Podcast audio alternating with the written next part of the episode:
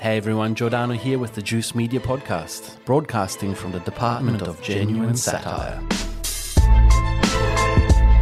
Most of you know this by now, but I'm just going to repeat it for any newcomers to the podcast. This is a companion podcast to the Honest Government Ads series, which we produce. And this latest episode was an honest government announcement about the climate crisis. Hello, I'm from the government with an important message as we enter the third decade of the 21st century. Things are going, uh, fine. Overall, the Amazon is fine, half of Africa is fine, so is the Arctic, Indonesia, Spain, Greece, even Greenland's on fucking fire. I mean, fine. Scientists have coined a new term for this stage of climate change we're entering. We're fucked. Unlike the previous stage, which climate scientists called listen to us or we might be fucked, we're fucked is happening and in your lifetime. There are so many things to talk about on this issue. Where does one even start? Well, I think my expertise can be most useful in discussing the bullshit that is levied against people who join the global strike movement. I mean, you must have noticed there is just so much bullshit. Where does it all come from? What do we make of it? And how do we respond to it? And I'm not talking about the bullshit regarding the science. Don't even get drawn into those debates because the only people that can debate the science are scientists, and the vast majority of them agree on the science.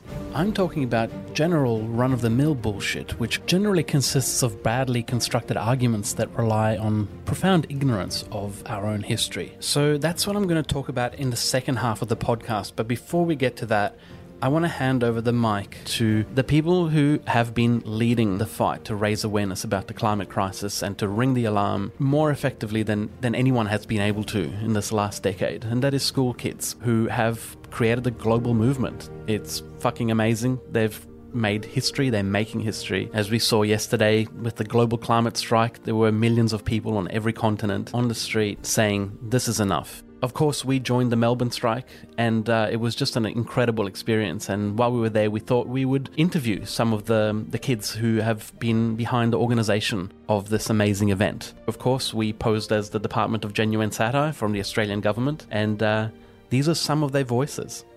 All I can say is the kids are doing fine. Cameron, you're doing, you're doing this. No, I'm not.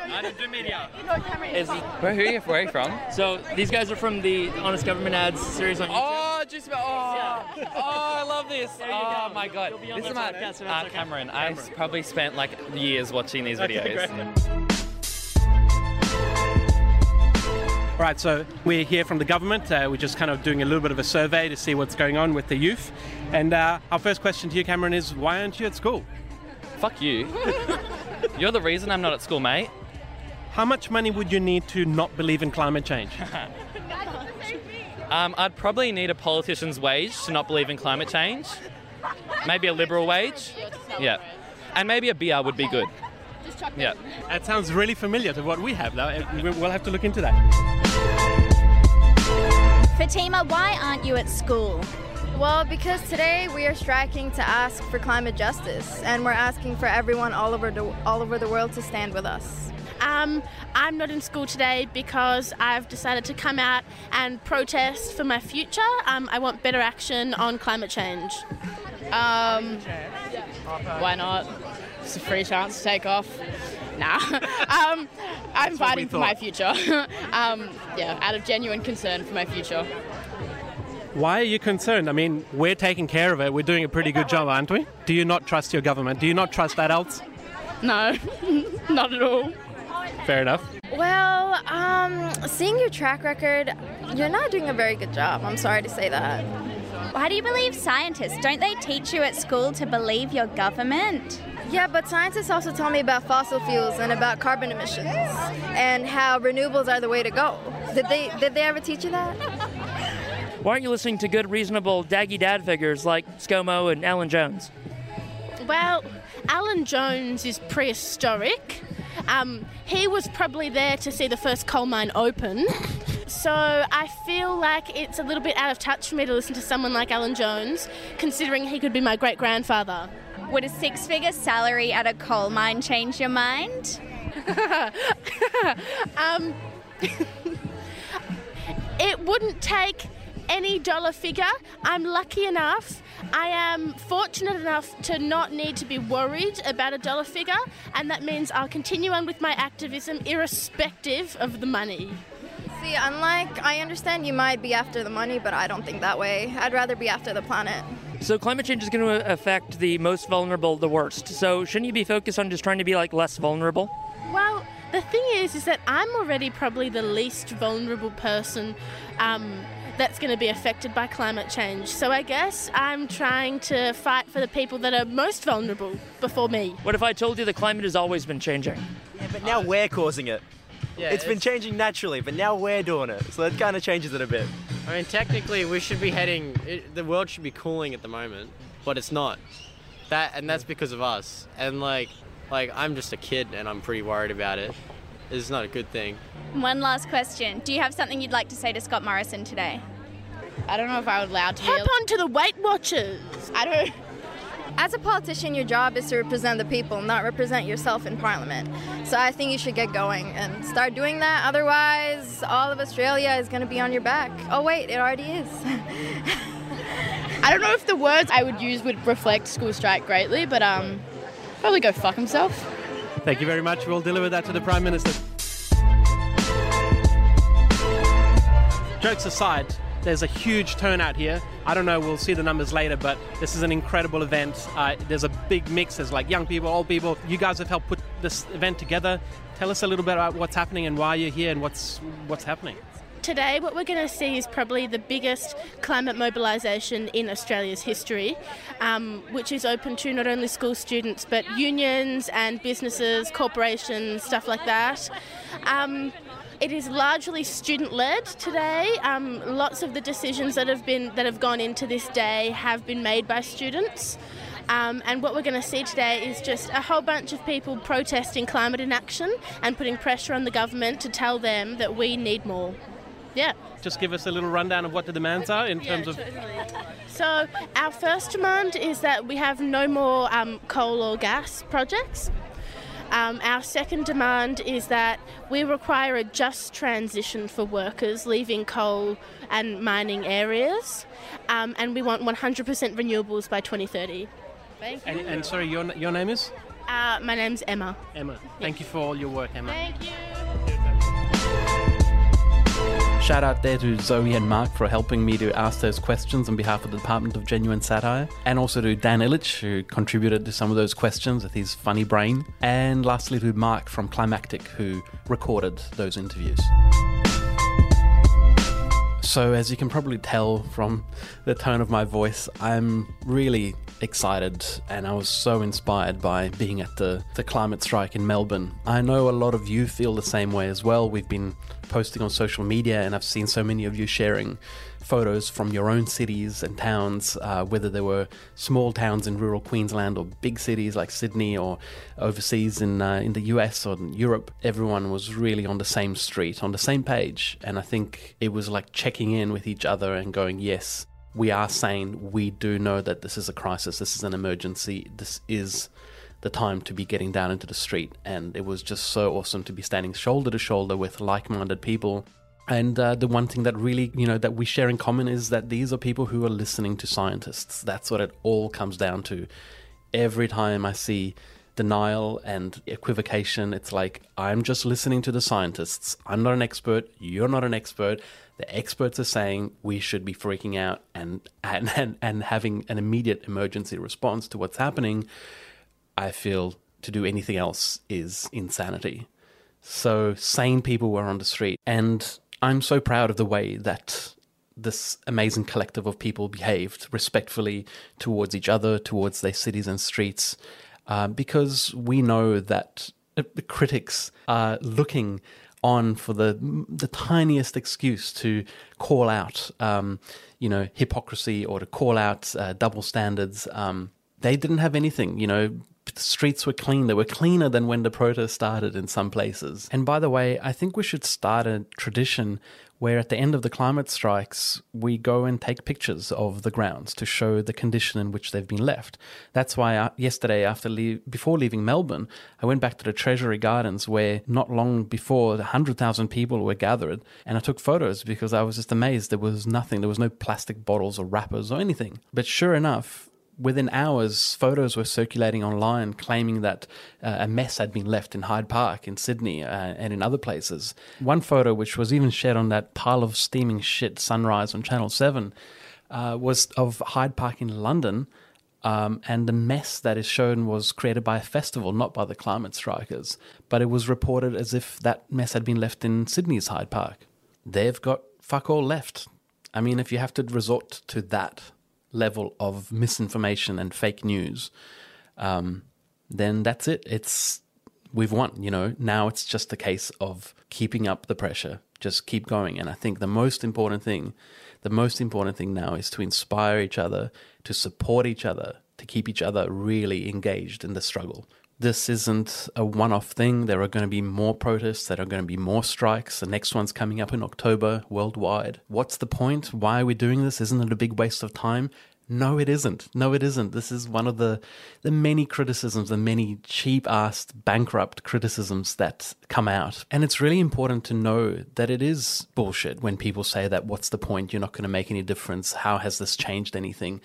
Well, the historical record shows that this is how things have always changed. That people getting down into the street, making a noise, suspending business as usual, downing tools, has always been the way that things have been won. People then go on and demonize that and say, oh, that's, you're a socialist, you're a Marxist, you're a. Well, if you want to call it that, call it that. But really, what it is, is it's history. This is how humans behave, this is how things change. If you don't like it, then well, then why don't you give up your eight hour day? Why don't you give up your sick leave and paid leave? Because all of those things were won by people getting down into the streets. I mean, here in Melbourne, the great example is the eight hour movement.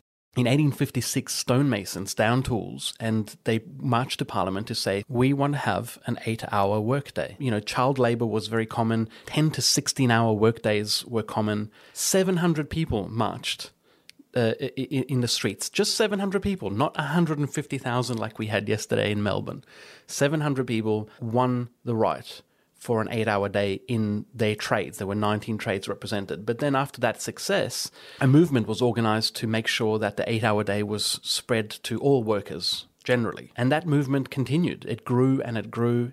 And the marches got bigger until eventually the eight hour day became nationally instituted across Australia in 1920 the eight hour day, which people take for granted. The very people who sit in their chairs at home posting on social media saying, What have you achieved? This is pointless. Why are you marching?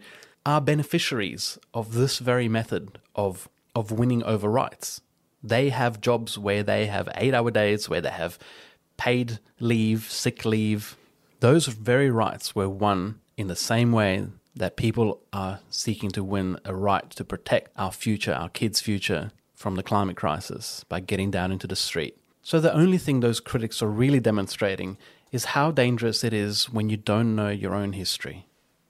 the funny thing is that they are the hypocrites for benefiting from the very mechanisms of struggle that they are now criticizing and disparaging.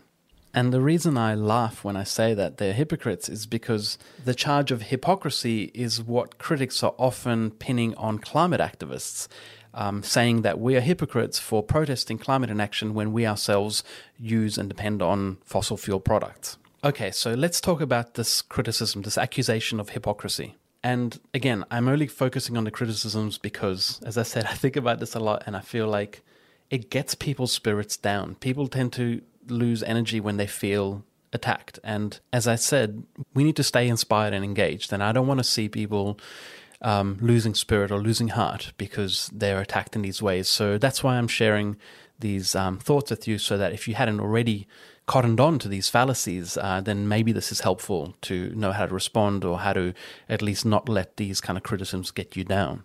So, with that in mind, what do we make of this charge that we're hypocrites? I'm sure you've come across this on social media. If you make the point that you're attending the climate strike, people will ask you, Are you going to wear clothes? Because did you know that they're made out of petroleum products? Oh, and how are you going to get to the protest? Are you going to drive there? Oh, you're going to catch public transport? Well, that too is powered by electricity and diesel. The logic is if you benefit from the system, you're not allowed to call for it to be changed or improved.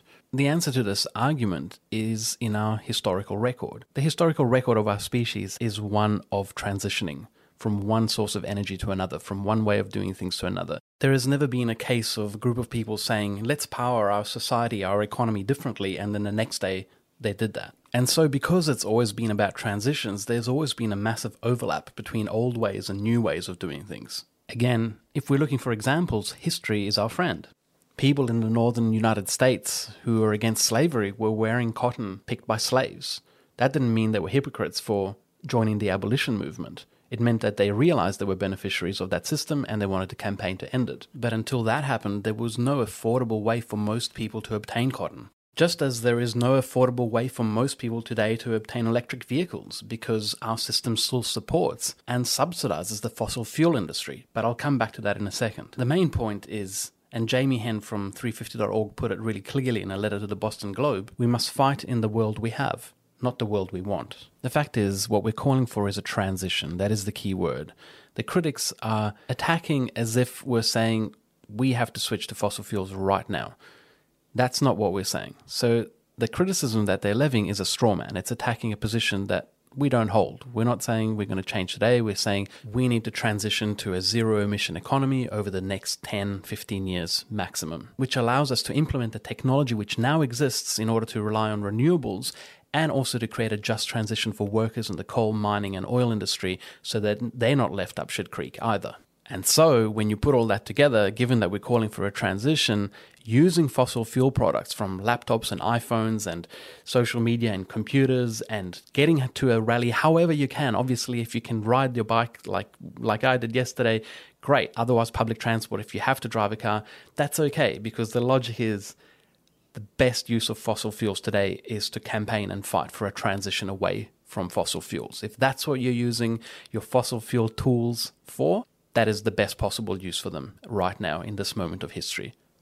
It's very important to understand that this criticism, which tries to discredit the global climate strike movement, isn't just haphazard. This is part of a much bigger narrative, a much bigger discourse, which is about discouraging people from taking collective action. It's about making us feel that unless we can make a change as individuals, unless we can live the perfect life that we envisage, then we don't have the right to speak as a collective to call upon our government to make changes.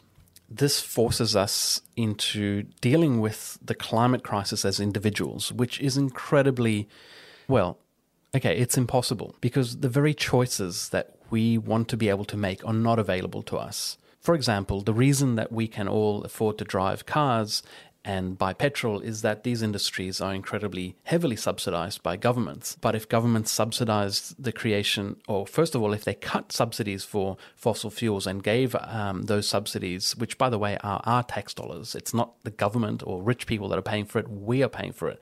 We pay for the the exploration, the licenses, the petrol, all the private companies that profit um, from the extraction of mineral resources do so on massive, generous handouts from government, in other words, from us. But if those subsidies were instead going towards supporting the creation of renewable energy technology, including storage, as well as the electric vehicle manufacturing industry, which could create a shit tons of jobs here in Australia and around the world, then we could all afford electric vehicles. But that choice is not available to us because our government is subsidizing and propping up a fossil fuel industry. So to turn around and say to people, why don't you make an individual choice to, um, you know, end your own dependence on fossil fuels? completely ignores the fact that those choices are not available. In other words, they're not affordable for most people. That's not their fault. That is that is because of government policy. And that is why we have to take collective action. And that is why the argument don't take collective action unless you can take individual action is completely rubbish. There's a great article that um, in the Guardian by Martin Lukacs. Um, Neoliberalism has conned us into fighting climate change as individuals. While we busy ourselves greening our personal lives, Lukacs writes, Fossil fuel corporations are rendering those efforts irrelevant. The breakdown of carbon emissions since 1988 100 companies alone are responsible for an astonishing 71%. So while we tinker with putting up solar panels on our houses, they go on torching the planet. I'm going to include the link to this article in the show notes so that you can read it yourself. And I'm also going to post a link to another article which I really highly recommend called Forget Shorter Showers by Derrick Jensen. Here's a quick excerpt. Would any sane person think dumpster diving would have stopped Hitler? Or that composting would have ended slavery or brought about the eight hour workday? Or that chopping wood and carrying water would have gotten people out of Tsarist prisons? Or that dancing naked around a fire would have helped put in place the Civil Rights Act of 1964? Then why now, with all the world at stake, do so many people retreat into these entirely personal solutions? Again, the answer is that people retreat into these personal solutions because we're constantly told that this is how we have to deal with the crisis not as not as a collective by getting down into the street, but by dealing with it as individuals by making small changes to our personal life. Well, this does fuck all. Don't get me wrong. Personal responsibility, reducing waste, reducing consumerism, leading a simpler, greener life is really important, but on its own is not enough. Even if everyone did absolutely everything, composted, uh, went vegan, and did everything absolutely, uh, uh, you know, with a zero footprint, it would only reduce global CO2 emissions by 20 something percent. Well, as mentioned, 100 companies alone are responsible for 71% of emissions, so you do the maths. So, taking personal responsibility is really important. But if we con ourselves into thinking that that is enough, that because we recycle, compost, don't eat meat, drive a Tesla, we are doing enough, that we don't have to get into the street and campaign and actually use our collective muscle in the same way that stonemasons did to win the eight hour day movement, in the same way that civil rights activists and anti Vietnam War uh, activists march in the streets. If we con ourselves into thinking that we don't need to do those things because we're taking personal action, that is playing into the narrative that we can and should deal with this global crisis as individuals. It also plays into the narrative that we shouldn't get into, in the way of business as usual. So the answer is yes, of course, take personal responsibility, but also get down into the street and take collective action. It doesn't have to be one or the other. And this is exactly why when people criticize us for our personal decisions, um, you know, having a laptop or using an iPhone or driving to the rally or using plastic bottles, the reason this criticism does affect us is that there is a kernel of truth there. It's not completely false. They're saying take personal responsibility. And yes, that is correct. We should take personal responsibility. The fallacy is in implying that we shouldn't also take political collective action, because without that, all our personal efforts and sacrifices in dealing with the climate crisis are like trying to put out a bushfire by pissing on it. I'm going to wrap up now, but I want to say one final thing, which I think is really important, and it also relates to the individual versus collective way of dealing with the climate crisis.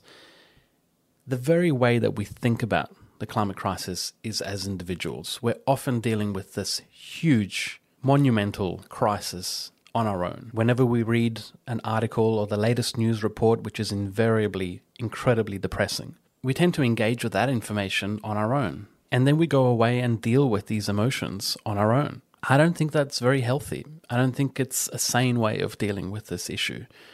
So let's deal with it together. Let's talk about it. Let's normalize the conversation. And obviously, that conversation will change depending on who you're having it with. The way you'll talk about it with your children will be different to how you talk about it with your peers, your friends, maybe your colleagues or employees. But let's at least start talking about it. Because if we don't talk about it and we deal with it as individuals, we're going to run out of energy. We're going to burn out. People are going to shut off. They're going to go, this this hurts. This this this doesn't feel good. I can't deal with this. But together we can deal with it. Together we can support each other. Um, you know, some people might need to go to a therapist to deal with this issue, but I, I would hope that a therapist would say, well, the best solution isn't coming to me. The best solution is getting down into the street with other people who feel just as worried, concerned, and terrified as you, so that you're not dealing with this problem alone and that you can actually feel that you're taking action to address the problem. Surely that has to be one of the most therapeutic things one can do. That is why I enjoyed being part of the, the climate protest the other day, is because it was therapy. It was like, wow, here are 150,000 people, sane people, as I said at the start, who feel like me. And that that was like medicine. At the same time, I've also reached out to my friends and said, hey, let's get together and, and have, you know, let's catch up. We can have a beer and let's talk about the climate crisis, you know, in a lighthearted way, but let's have a conversation. Let's just see where it goes so that we're not dealing with this as individuals. Um, because the reality is, well, we're dealing with a real existential crisis here. This isn't this isn't a hypothetical. This isn't science fiction.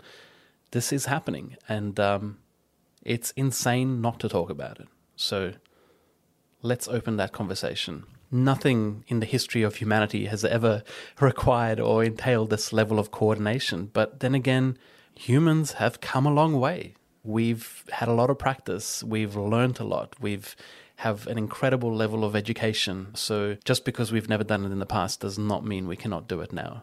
The one thing that threatens all of this is misinformation. And I don't need to tell you, you already know this. There are forces out there that are actively spreading misinformation, trying to delay, trying to deny, trying to muddy the waters, trying to divide, and trying to tire people out with constant criticism and attacks, which is where our work comes in. Basically, the whole Honest Government ad series is designed to provide a counterattack to a lot of these arguments um, and to expose the bullshit foundations uh, upon which so many of these criticisms are based. Um, and I extend that into the comment section of many of our videos. I'm really not afraid of taking on the trolls and taking on the, the, logical fallacies. So I really make an effort to engage with people in the comments, not necessarily to change their mind, but just to create a presence, a presence of defiance and resistance towards bullshit. And I want to give a huge thanks to all the people who join me in the comments uh, in defying and resisting that bullshit. You know, often I'll respond to criticism and attacks in the comments, uh, but often I don't even have to do that. So more and more often, I'm seeing you, the audience, taking care of that role and not letting bullshit go unchecked. Actually, picking people up, saying, "Actually, that's wrong," and um, you know, hopefully that person will think again about saying those things because people have wised on, they've cottoned on, they know how to respond to these fallacies. And it's really important that those of us who have the patience and the, and the, the mental disposition to do it, um, do so, so that other people aren't dragged down and their confidence isn't chipped away. And um, it's all it's all part of what I was saying before about looking after each other. All right, I'm clearly still high from yesterday's strike. Um, but I'm going to wrap up now. I like to keep these uh, short wherever possible. If you enjoyed the podcast, please subscribe and share it with your friends. We're hoping to grow the audience, and the only way that's going to happen really is through word of mouth. So if you enjoyed the podcast, if it was useful to you and you feel it would be useful to others, pass the word around and recommend this podcast to your friends. And if you'd like to make sure we can keep going, please consider supporting us on Patreon, uh, or you can tip us on PayPal or send us a direct transfer. We've set up a pay ID. All of those options are available on our website, thejuicemedia.com forward slash support. If you already support us on Patreon, a huge thank you. As you're probably tired of me saying, you are literally the reason that we can do this work. None of it would be possible without your support, your monthly regular support on Patreon. So if you're listening, patrons, thank you so much from all of us here at the Juice Media. I'm going to put the finishing touches on our next Honest Government ad, which is about the cashless debit card. So stay tuned, um, and then we'll follow up with a podcast for that episode as well. This is Giordano from the Juice Media, and you've been listening to the Juice Media Podcast. Take care, everyone, and take care of each other.